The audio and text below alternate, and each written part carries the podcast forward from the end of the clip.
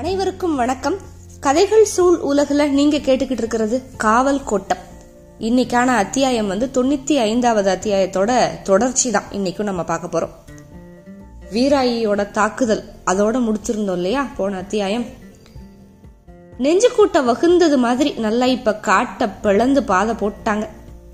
ஆலமரத்தடியிலிருந்து ஊர் மந்த வரைக்கும் இருபது அடி அகலத்துக்கு நல்லா மரம் செடி கொடி எல்லாம் வெட்டி அப்புறம் அப்புறப்படுத்திட்டாங்க.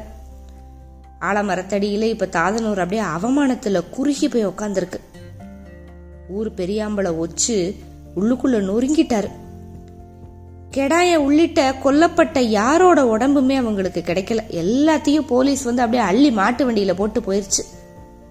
ஆனா கலகத்துல பங்கெடுத்தவங்க நிறைய பேர் சொன்ன செய்திப்படி ரெண்டு பக்கமும் மூணு மூணு கொலை விழுந்திருக்கு அப்படின்னு தெரிஞ்சது. வீராயையும் சேர்த்துக்கிட்டா தாதன் ஒரு பக்கம் நாலு குளம் விழுந்திருக்கு.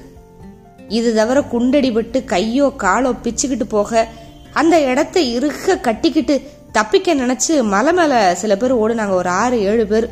அங்கே இங்கேயுமா மயங்கி விழுந்து கிடந்தாங்க. அவங்க எல்லாரையும் தூக்கிக்கிட்டு போய் நாகமலை அடிவார கிராமம் பழஞ்சிக்கரையில வச்சு வைத்தியம் எல்லாம் பார்த்தாங்க. அதுலயும் ரெண்டு பேரும் செத்து போயிட்டாங்க. மற்ற எல்லாரையும் பொழைக்கலாம் பொழைக்க வைக்கலாம் அப்படின்னு ஒரு நம்பிக்கை. ஆனால் ஆங்கனோட தம்பி மாயி அவன் மயக்கம் போட்டு பெரிய பாறையிலிருந்து உருண்டு கீழே விழுந்து தலையில நல்லா கடுமையான காயம். கை காலெல்லாம் அவனுக்கு நல்லாதே இருக்கு. ஆனால் புத்தி பேதலிச்சு போச்சு. வைத்தியர் நம்பிக்கையோட மூலிகைகளை அரைச்சு கொடுத்துக்கிட்டே இருந்தார். இந்த கணக்கையெல்லாம் நேர் செஞ்சிடலாம். ஆனா சில கணக்குகளை நேர் செய்ய முடியாமலேயே போயிருமோ? அப்படிங்கிற கவலை தாதனூருக்கு வர ஆரம்பிச்சிருச்சு.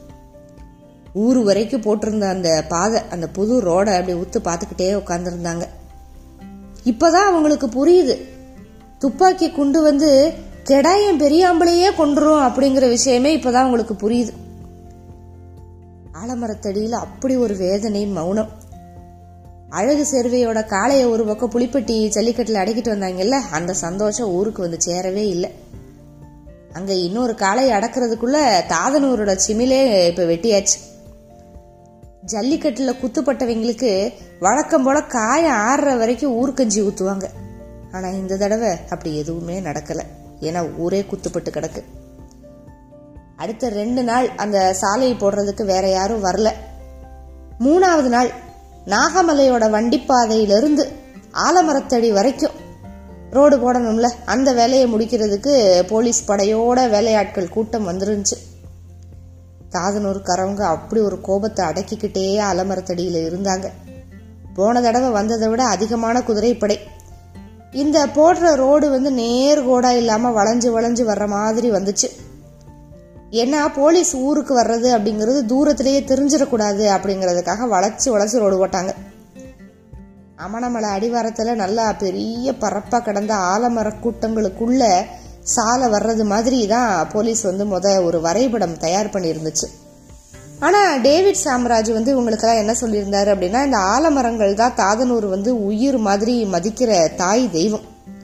அதனால இதுக்கு நடுவுலையோ அல்லது இதனை ஒட்டியோ வந்து சாலை போட்டால் மரத்துக்கு ஏதாவது சேதாரம் நடந்துருச்சுன்னா அது வந்து பெரிய விளைவுகள் ஏற்படுத்திடும் ஆலமரத்தை சுற்றி போகிற மாதிரி சாலை போடலாம் அப்படின்னு கலெக்டர் பெனிங்டன் வந்து அந்த வரைபடத்தை மாற்றிட்டாரு அதுபடி சாலை வந்து நாகமலை அடிவாரத்துல தெற்கு பக்கம் அப்படியே பிரிஞ்சு வளைஞ்சு வளைஞ்சு வந்துகிட்டு இருக்கு.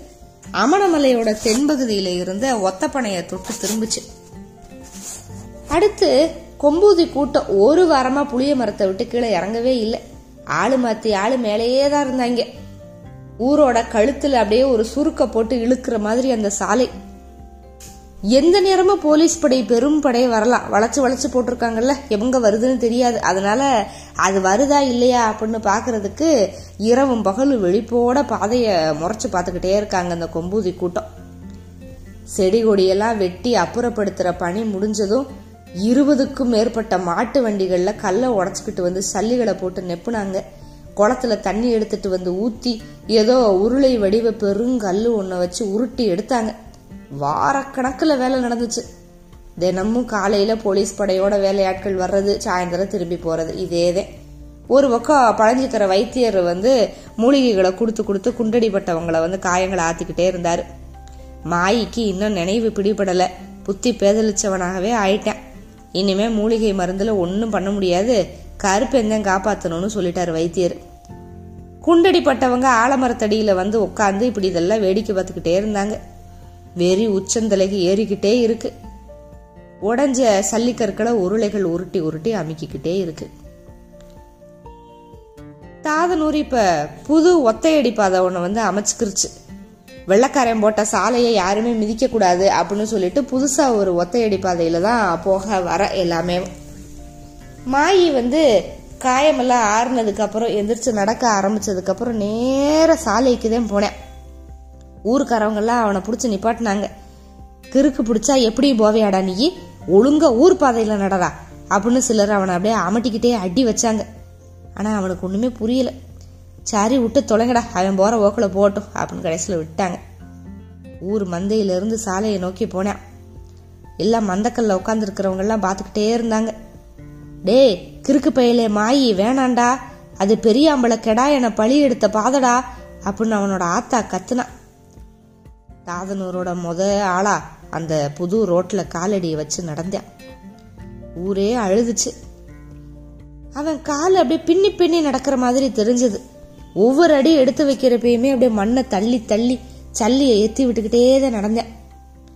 மதுரை மாவட்டத்துல ஒரு கிராமத்துக்கு போடப்பட்ட மொத மெட்டல் சாலை வந்து இதுதான். அவங்க கேட்டதுமே உரிய நிதி ஒதுக்கி சாலை அமைச்சு கொடுத்த கலெக்டர்ல அவர் பேரில் வந்து இதுக்கு பென்னிங்டன் ரோடு அப்படின்னு பேர் வைக்கலாம் அப்படின்னு எஸ்பி பிரசின் வந்து கலெக்டருக்கு கடிதம் எழுதினார். ரோடு போடுற வேலையும் முடிஞ்சுச்சு. வீராயியோட அலறலை சுமந்துக்கிட்டே தாதனூர் பார்த்துக்கிட்டே இருந்துச்சு.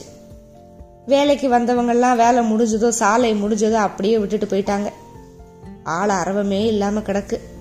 மாயி மட்டும்தான் இரவும் பகலும் அந்த சாலையை அப்படியே காலை வச்சு கிளறிக்கிட்டே நடந்துகிட்டு இருக்கான். சாயந்தரத்துல பார்த்தா ஊர் பனையோட நிழல் அப்படியே சாலையை வெட்டுற மாதிரி குறுக்க விழுந்து கிடந்துச்சு. வண்டி சக்கரங்கள் தடம் எதுவுமே அந்த சாலையில வரவே இல்லை. தாதனூருக்கு ரோடு ஓட்டாச்சு. இனி வெள்ளக்காரன் ஊர் மென்னியை பிடிச்சி ஆட்டிடுவேன் அப்படின்னு நகரத்தில் நிறைய பேர் பேசிக்கிட்டாங்க. ராமாயண சாவடியில் இரவெல்லாம் சீயாமா இருக்கு அப்படியே துக்க விசாரிச்சுக்கிட்டு இருந்தாங்க. ஆனால் தாதனூருக்காரவங்க கிட்ட இருந்து பதிலே வரல. மௌனம் மட்டும்தான். போட்ட சாலையை அவங்களால ஒன்றுமே பண்ண முடியல. ஆனால் சாலை அமைக்கிற அமைக்கிறதுக்காக வரிஞ்சு கட்டிக்கிட்டு நின்னவனை செய்ய முடிஞ்சு அதுல அவன் அதிக நாள் தப்பிக்க முடியல. நினைச்ச இடத்துல நினைச்சு போனவங்க கையில எல்லாம் சிக்காம எதிர்பாராத இடத்துல எதிர்பாராதவங்க கையில சிக்கினேன் வண்டி ஓட்டி ஓடி வந்து ஒரு நாள் கச்சேரியில சொன்னப்ப போலீஸ்காரவங்க நடுங்கி போயிட்டாங்க. யாருமே அதை நம்பல. வண்டியூர் கம்மாயோட மடையோரத்துல அவரோட உடம்பு அப்படியே ஒடுங்கி போய் கிடந்துச்சு. டிஎஸ்பி ஸ்டீஃபன்சன் நேரம் வந்து பார்த்தாரு. வயிறை குத்தி ரெண்டு குறை கிழிச்சிருந்தாங்க. குடலெல்லாம் அப்படியே கோர புல்லு தூர மாதிரி தண்ணிக்குள்ள அப்படியே கொத்து கொத்தா மிதந்துகிட்டு கிடக்கு. இத ரெண்டு பெண்கள் செஞ்சாங்க அப்படின்னு வண்டி ஓட்டி சொன்னதை ஸ்டீஃபன்சன் நம்பவே இல்லை. ஆபீஸுக்கு கூட்டிட்டு போய் விசாரிச்சு பார்த்தாரு. அரண்டு போன அவன் வாயிலிருந்து உண்மைகள் கொட்டிக்கிட்டே இருந்துச்சு. யாரு? உங்களுக்கு புரிஞ்சிருக்கும். இன்ஸ்பெக்டர் சேது பிள்ளை அவரை தான் இப்போ வந்து குத்தி கிழிச்சு போட்டிருக்காங்க. இன்ஸ்பெக்டர் சேது பிள்ளைக்கே இதான் கதைனா நம்மெல்லாம் என்ன ஆக போகிறோம் அப்படின்னு பயம் கச்சேரியில் ஆரம்பிச்சிருச்சு. புல்லுக்கிட்ட தூக்கிட்டு போன ரெண்டு பெண்கள் அப்படியே அந்த கம்மாயில குளிச்சுக்கிட்டு இருந்த சேது பிள்ளையோட வயிற்ற குத்தி கிழிச்சு மிதக்க விட்டு போயிட்டாங்க அப்படின்னு விவரமா வண்டி ஓட்டி சொல்லிக்கிட்டே இருந்தான். இந்த உண்மையை வெளியில யாருக்கிட்டேயும் சொல்லாத அப்படின்ட்டாரு டிஎஸ்பி அதுக்கு பதில் அவர் சொன்ன மாதிரி ஒரு க- ஒரு கதையை எழுத வச்சு அதில் வந்து ஸ்டேட்மெண்ட்ல ஒரு கையெழுத்து வாங்கிக்கிட்டாங்க. அதாவது அந்த ரெண்டு பெண்கள் கொலை பண்ணாங்க அப்படின்னு இல்லாமல் அவரோட வேர்ஷனாக ஒரு கதை எழுதி வாங்கிக்கிட்டாங்க. அதான் நடந்தது அப்படின்னு வண்டி ஓட்டி சொன்ன மாதிரி. இது அடுத்த கட்ட நடவடிக்கை. இப்போ இதை வந்து ஒரு புகாராக பதிவு பண்ணாங்க அப்படின்னா அதுக்கு தாதனூரில் யார் மேலெல்லாம் ஆக்ஷன் எடுக்க போகிறாங்க இதெல்லாம் மேற்கொண்டு பார்க்கலாம். காத்துக்கிட்டே இருங்க. நன்றி வணக்கம்.